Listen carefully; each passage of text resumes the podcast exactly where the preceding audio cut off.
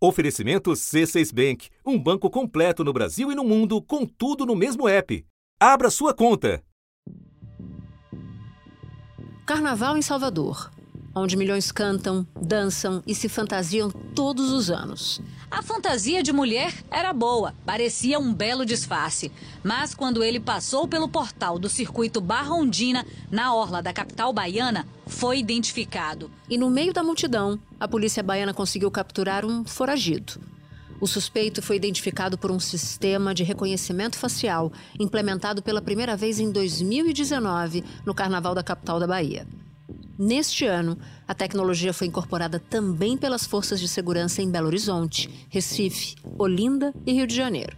A tecnologia de reconhecimento facial está sendo usada na Folia do Rio pela primeira vez. O sistema usa 150 câmeras instaladas na orla, em torno do sambódromo e em outros locais de grande concentração de público. Esse, esse reconhecimento facial ele faz com que a abordagem policial seja mais assertiva, né? porque ele já identifica pessoa que eventualmente tem um mandado de prisão ou algum tipo de restrição. E foi no Rio, onde outros dois casos envolvendo câmeras de reconhecimento facial chamaram a atenção no mês passado. Só que por outro motivo. Depois de ser identificada pelas câmeras de reconhecimento facial, Josiette Pereira do Carmo foi levada para a delegacia de Copacabana. Mas foi solta pouco depois. O mandado de prisão contra ela por roubo não tinha mais validade. Já o argentino Silvio Gabriel Juárez também reconhecido pelas câmeras no calçadão de Copacabana, passou dois dias preso e foi liberado durante a audiência de custódia.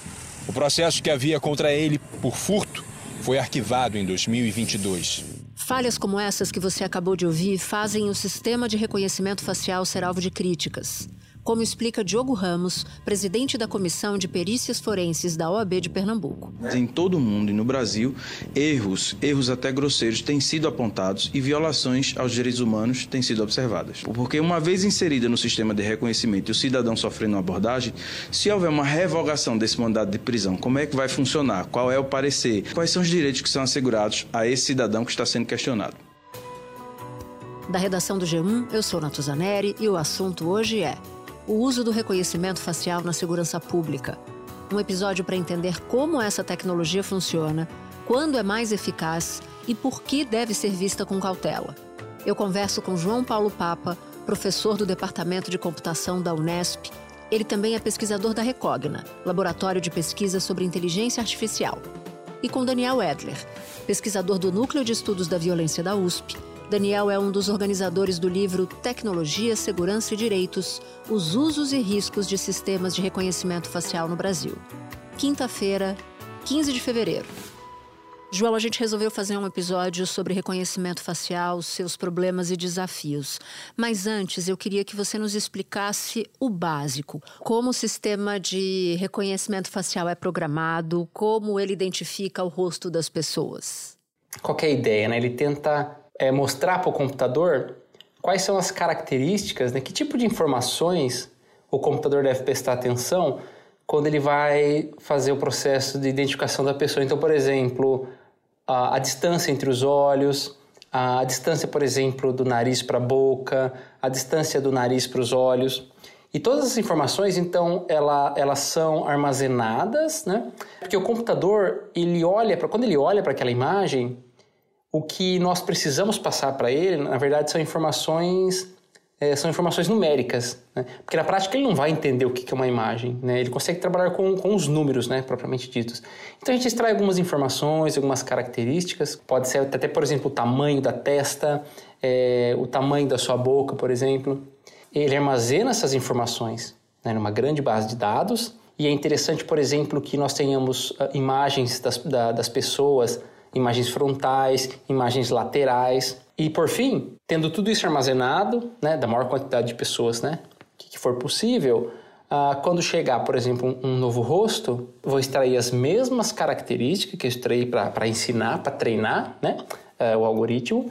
E aí, com essas características, eu vou lá e comparo naquela minha base de dados criada anteriormente quais são as características, né, quais são as informações mais próximas que eu tenho daquela pessoa que eu estou tentando identificar e Com base nisso, eu vou na base de dados e consigo uh, afirmar, né, se as condições forem boas, olha, ok, você é essa pessoa, você é aquela pessoa.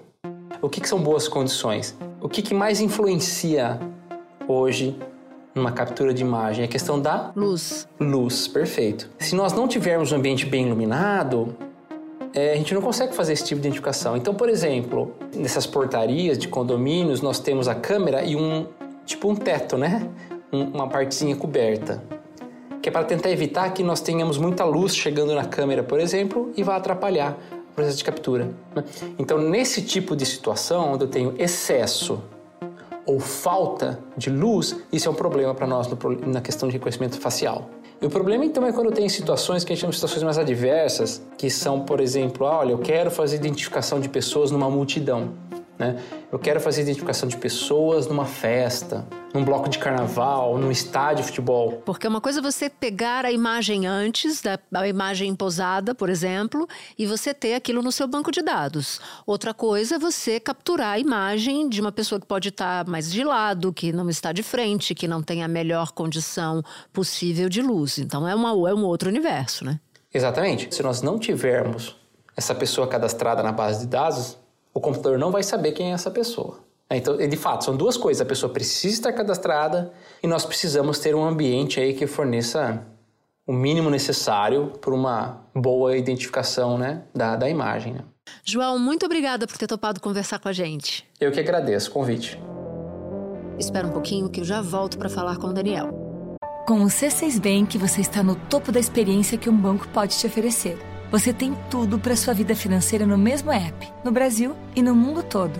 A primeira conta global do país e atendimento personalizado, além de uma plataforma de investimentos em real e dólar com produtos exclusivos oferecidos pelo C6 em parceria com o JP Morgan Asset Management. Quer aproveitar hoje o que os outros bancos só vão oferecer amanhã? Conheça o C6 Bank. Tá esperando o quê? C6 Bank. Daniel, a gente tem visto cada vez mais estados fazendo grandes investimentos em tecnologia de reconhecimento facial. Vimos agora, inclusive, o uso no carnaval. E eu queria entender com você duas coisas. Um, Há pesquisa sobre a eficácia desse sistema na segurança pública, por exemplo, para redução da criminalidade? E dois, quais são os argumentos de quem aposta nessa tecnologia? Como os gestores, por exemplo, justificam os altos investimentos? É, em relação às pesquisas, infelizmente é muito comum no campo da segurança pública a gente começar a fazer muitos investimentos sem ter de fato é, um conhecimento bem, bem sedimentado, bem construído sobre as evidências. É, e no caso do reconhecimento facial, isso é flagrante. A gente tem muito pouco estudo, é muito difícil fazer essas pesquisas com a polícia, porque geralmente a implementação é feita sem muita transparência, sem diálogo, sem chamar órgãos externos de controle para pensar formas de regulação. É, então, não, a gente está numa espécie de um voo cego, fazendo investimentos milionários sem saber se de fato isso reduz a criminalidade. A discussão gira em torno do uso dessa tecnologia como ferramenta para combater a violência no carnaval. A Secretaria de Defesa Social anunciou que iria usar as câmeras de reconhecimento facial para identificar 15 mil criminosos com mandados de prisão em aberto no estado. O Ministério Público de Pernambuco se posicionou contrário ao uso das câmeras com essa função antes de serem realizados debates amplos com a população sobre o assunto. O que a gente tem é evidência anedótica em abundância. Então você tem um caso de um batalhão em uma cidade que divulga, ah, nós tínhamos 200 crimes, 200 assaltos e agora caiu para 150 assaltos e o reconhecimento facial ajudou muito a prender pessoas que atuavam na região. Mas isso não quer dizer que o sistema de fato foi responsável por essa redução da criminalidade. Em relação aos argumentos que você tinha perguntado, é muito comum quando a gente tenta mapear o debate público em torno disso, ouvir quatro grandes questões. A primeira é uma questão de eficiência. E aí o argumento é: a polícia tem como principal, a polícia militar tem como principal atividade fazer abordagens e acompanhar o que está acontecendo nos grandes centros urbanos. É, e essas abordagens muitas vezes são feitas pelo faro policial, por uma, uma questão que ele sente que talvez ali esteja acontecendo alguma coisa, e com reconhecimento facial a gente teria uma justificativa para aquela abordagem. Seria uma abordagem mais eficiente que garantiria que o trabalho policial também seria mais eficaz. Uma segunda questão é para investigação. É, e aí é uma questão um pouco óbvia. Acontece um assassinato numa esquina, você tem uma câmera com reconhecimento facial e aí você poderia capturar o rosto daquela pessoa e aí isso obviamente ajudaria em todo o processo de investigação. Um terceiro uso muito corrente, que também é muito defendido, é para trazer agilidade a alguns processos, como por exemplo controle de fronteira. Então a gente já tem vários aeroportos no Brasil, a gente já tem aqueles totens em que você não precisa nem falar com alguém. Você mostra o seu rosto, eles fotografam o seu rosto, veem que você de fato é quem está no passaporte, você consegue passar. E a quarta questão é para encontrar pessoas desaparecidas. Então, muitos casos de crianças desaparecidas ou de idosos é, desaparecidos nas grandes cidades, e você poderia, com o reconhecimento facial, facilitar o trabalho de busca por essas pessoas. Agora, quais são as ponderações que a gente deve fazer quando a gente fala de, de investimento em segurança pública a partir do reconhecimento facial? Que dúvidas a gente, que pés atrás, melhor dizendo, a gente tem sempre que ter? Eu acho que hoje quem está pensando um pouco sobre o uso de reconhecimento facial na segurança pública se divide em dois grupos. De um lado, você tem quem defende uma regulação mais, mais firme, mais restrita, mas que acha que os riscos é, são grandes, mas que os benefícios também são, então a gente teria que garantir alguns benefícios.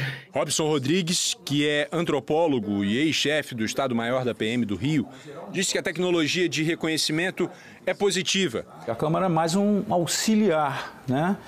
É, auxilia no sentido de você decidir na ponta da linha. Muitas vezes o policial é criticado porque, ao decidir, ele aborda algumas pessoas com certas características e que muitas vezes essa ação vai ser criticada, vai ser chamada de preconceituosa, de racista. Né? Então, essa questão pode ser, inclusive, diluída se, se esse policial contar com esses mecanismos de uma forma mais isenta, desde que eles sejam mais isentos também, né? aperfeiçoados. E por outro lado, tem um grupo que defende o banimento, porque acha que no momento que a gente libera o uso de reconhecimento facial, você abre uma comporta e, e a água vai passar porque você vai ter cada vez mais usos, você dissemina. Pablo Nunes, coordenador do Centro de Estudos de Segurança e Cidadania, diz que crimes como roubos e furtos não diminuíram nas cidades onde as câmeras foram instaladas e que, por outro lado, as falhas na identificação podem reforçar eventuais preconceitos em abordagens policiais. Essas câmeras não só uh, violam direitos né, de maneira demasiada, principalmente para a população negra, e, por outro lado, são câmeras e tecnologias que não é, necessariamente avançam no que se refere à resolução dos problemas de segurança pública do país. Dentro desse grupo, dentro dessas preocupações, é, você tem uma série de questões mais específicas. A primeira, que surge com mais frequência, é o debate sobre precisão e o racismo algorítmico. É, então você tem, a maioria dos sistemas que são utilizados atualmente apresentam vieses é, para verificação de identidade de, de, diferentes grupos populacionais. Então, principalmente mulheres negras sofrem com mais erros desse sistema do que homens brancos.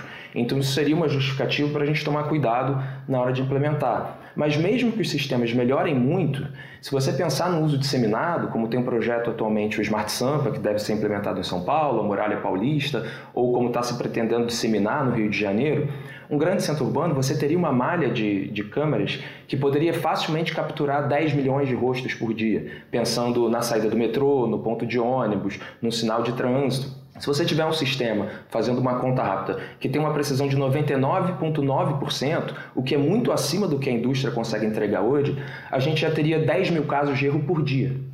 É, é uma quantidade de erros que é, é, é ruim para a operação policial, porque você tem que pensar que o policial que está no baseamento de patrulha, ele vai ter que sair, fazer essa abordagem, levar a pessoa até a delegacia, deixar o baseamento de patrulha desprotegido, em aberto, e para nada, porque isso é um erro.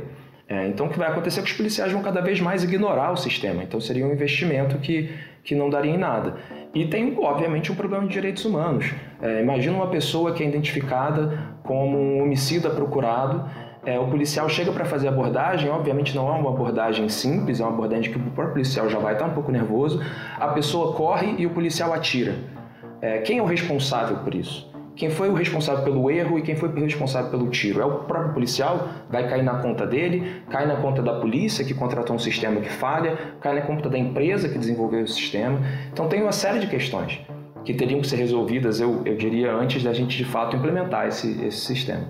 Você usou uma expressão e eu fiquei intrigada. Você usou a expressão racismo algorítmico. Explica pra gente o que, que significa? Tem um pesquisador brasileiro excelente chamado Tarcísio Silva que escreveu um livro sobre racismo algorítmico. É, e o argumento é que é, os sistemas é, de vigilância, os sistemas de, de avaliação, eles não, de avaliação de monitoramento, eles não são neutros, não são ferramentas neutras, ainda mais quando usadas pela polícia. Então, pensar o racismo algoritmo especificamente para a segurança pública é pensar no exemplo que eu dei de um viés. Você tem uma base de dados que treina esses sistemas algoritmos para avaliação, para verificar se você é mesmo quem você diz ou para buscar uma foto no banco de dados de mandados de prisão que a polícia está procurando, por exemplo. Se você tiver um sistema que é treinado basicamente com rostos de estudantes universitários americanos, você vai ter rostos de homens brancos e você vai ter um sistema muito bem treinado para identificar rostos de homens brancos. Mas você vai ter muitos poucos exemplos nessa base de dados de mulheres negras. Então o sistema vai ter uma baixa precisão para casos de mulheres negras. Mas isso também acontece com outros fenótipos comuns na população. É, então você tem essa disparidade. Esse é um, é um exemplo claro de, de racismo algorítmico. Agora, esse tipo de, de imprecisão, no limite, ele poderia ser superado como? Com uma base de dados global compartilhada, porque o que eu estou entendendo é que o uso do reconhecimento facial pela segurança pública pode gerar muito mais problema do que solução pode gerar muito mais problema. Eu dei dois exemplos, um é um problema operacional, com a quantidade de erros, e outro é um problema de direitos humanos. De fato, os sistemas já melhoraram muito nos últimos anos. Você pegar uma curva de crescimento nos últimos 10, 5 anos, você vai ver que a precisão de fato cresceu muito. Uma mulher foi detida por engano em Copacabana depois que o sistema de reconhecimento facial usado pela PM falhou.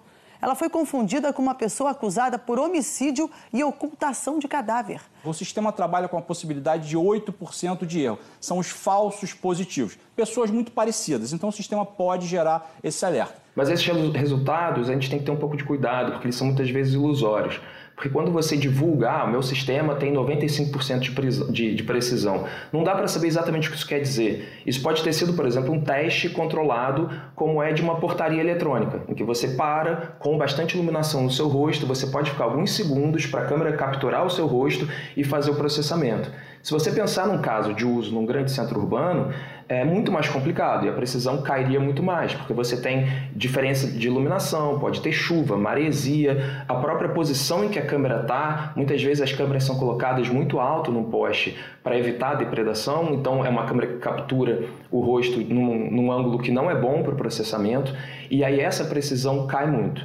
O que as empresas têm feito é melhorado a capacidade de processamento, melhorado os bancos de dados, fazendo justamente o que você falou, de tentar ampliar a, é, é, a diversidade nesses bancos de dados, mas o exemplo que eu dei, eu acho que explica que isso nunca vai, nunca vai resolver totalmente o problema. E quando você faz um uso tão disseminado quanto está se propondo no Smart Sampa, no Muralha Paulista, no Rio de Janeiro, agora também na Bahia, é, você vai ter tantos rostos, tantos rostos capturados todos os dias que mesmo uma margem de erro muito pequena já gera um problema enorme. O prefeito de São Paulo, Ricardo Nunes, assinou um contrato para instalar um sistema de monitoramento de câmeras de reconhecimento facial. Esse projeto prevê a instalação de cerca de 20 mil equipamentos pela cidade, mais de 2 mil deles só no centro. Algumas pessoas argumentam que o uso é, em tempo real pela Polícia Militar, disseminado na sociedade, gera uma capacidade de controle social enorme e, como tem muito erro, gera um problema enorme para a operação e para direitos humanos.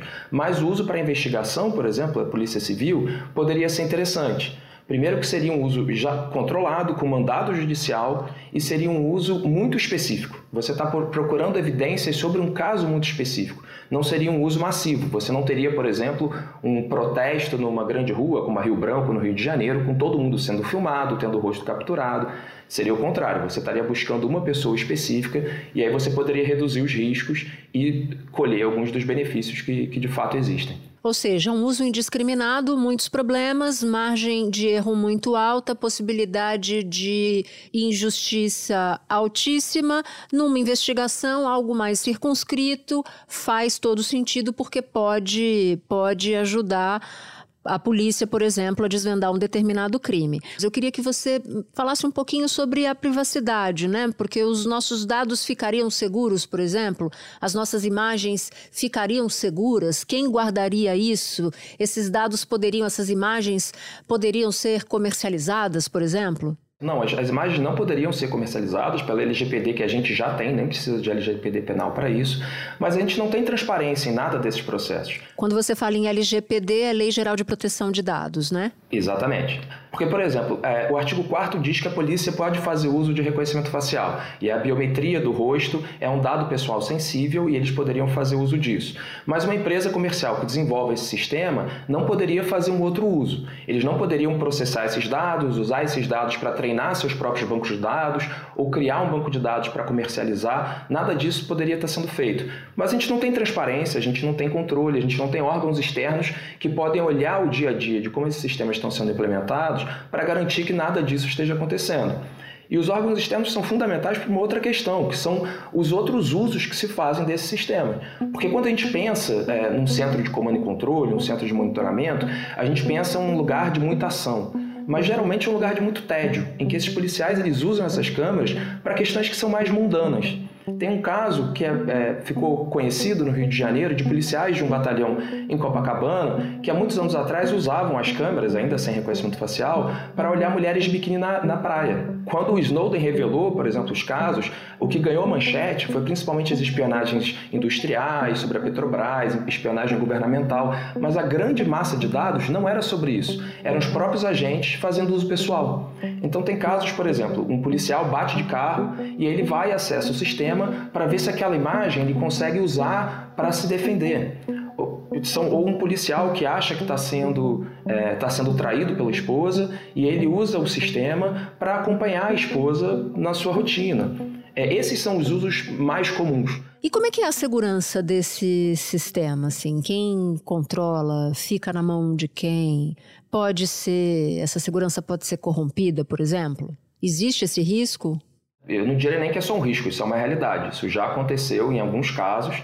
É, a gente teve em 2022, se não me engano, 2021, um caso de que o Detecta, que é um sistema de monitoramento inteligente usado pela Secretaria de Segurança Pública de São Paulo, é, ele foi, foi invadido. Na verdade, não foi nem invadido, né? o, que, o que se mostrou é que o PCC corrompeu alguns agentes e usava os logins desses agentes para poder seguir pessoas de interesse. Então, você pode imaginar, digamos, um, um delegado da Polícia Civil fazendo uma investigação criminal para algum caso do PCC, e aí o PCC pode usar o próprio sistema da polícia para monitorar esse delegado, e obviamente, se quiser fazer um atentado contra esse delegado, fica muito mais fácil. Então, isso já aconteceu, é um risco que a gente de fato tem que considerar, mas tem outros riscos. Foi noticiado no final do ano passado, por exemplo, que o Cortex, que é o sistema também de monitoramento inteligente da Polícia Federal, ele foi foi usado por grupos de extorsão. E também tem no Cortex vários dados que permitem que você faça uma perseguição de uma pessoa. E como é que está essa discussão no mundo, Daniel? Lugares que usam muito, países que usam pouco, ou cidades que resolveram abrir mão, por exemplo? Existem avanços e recuos, é, na verdade. E e existem contextos muito diferentes. Então, se você falar, por exemplo, no contexto de, de segurança do Estado chinês, é muito disseminado, fala-se muito do caso da população muçulmana que mora no noroeste do país e que é muito vigiada e que usa seu reconhecimento facial para fazer um controle social muito forte. É, mas se a gente olhar agora, por exemplo, a Polícia Metropolitana de Londres está expandindo o uso do seu próprio sistema. É, e é um uso muito polêmico que está sendo muito combatido, não só dentro do parlamento, mas também da sociedade civil. É, ao contrário do que fez a polícia no Rio, a Polícia Metropolitana de Londres buscou um contato com as universidades para tentar avaliar o impacto. Eles receberam alguns relatórios, os relatórios mostravam graves problemas, e aí os problemas passavam desde de, de, de questões de precisão, então o sistema reconhecia de forma equivocada as pessoas e gerava problema para essas pessoas, mas também problemas operacionais, dificuldades operacionais. É, mas eles estão expandindo. Nos Estados Unidos, a gente tem algumas cidades que já baniram, então você tem São Francisco, por exemplo, foi uma cidade no berço do Vale do Silício que, que decidiu banir, e outras cidades que, estão ainda permitindo. É, mas a discussão ainda está tá acontecendo. É, o problema é que a gente está fazendo esses investimentos com, eu diria, dois problemas. Um, é, foi o que eu falei antes, é um voo cego, a gente não sabe se isso realmente ajuda a combater a criminalidade. E o segundo é, é, que existe uma insegurança jurídica, porque se daqui a pouco a gente consegue é, avançar um pouco no debate sobre a LGPD penal, e aí se, de, se decide, por exemplo, que só a Polícia Civil vai poder usar para investigação, os milhões que foram investidos no Rio de Janeiro, em São Paulo, na Bahia, para que a Polícia Militar é, expandisse o, as suas redes de vigilância, vai ter sido dinheiro jogado fora, porque tudo isso vai ter que ser recolhido. Nossa, Daniel, foi muito bom te ouvir sobre o tamanho que é esse desafio. Obrigada por ter topado falar com a gente. Obrigado, Natuza. É um prazer. Sempre que precisar, é só chamar. Este foi o assunto podcast diário disponível no G1, no Globoplay, no YouTube ou na sua plataforma de áudio preferida. Comigo na equipe do assunto estão Mônica Mariotti, Amanda Polato, Carol Lorenzetti, Luiz Felipe Silva, Gabriel de Campos, Tiago Kazuroski e Sara Rezende. Eu sou Natuzaneri e fico por aqui. Até o próximo assunto.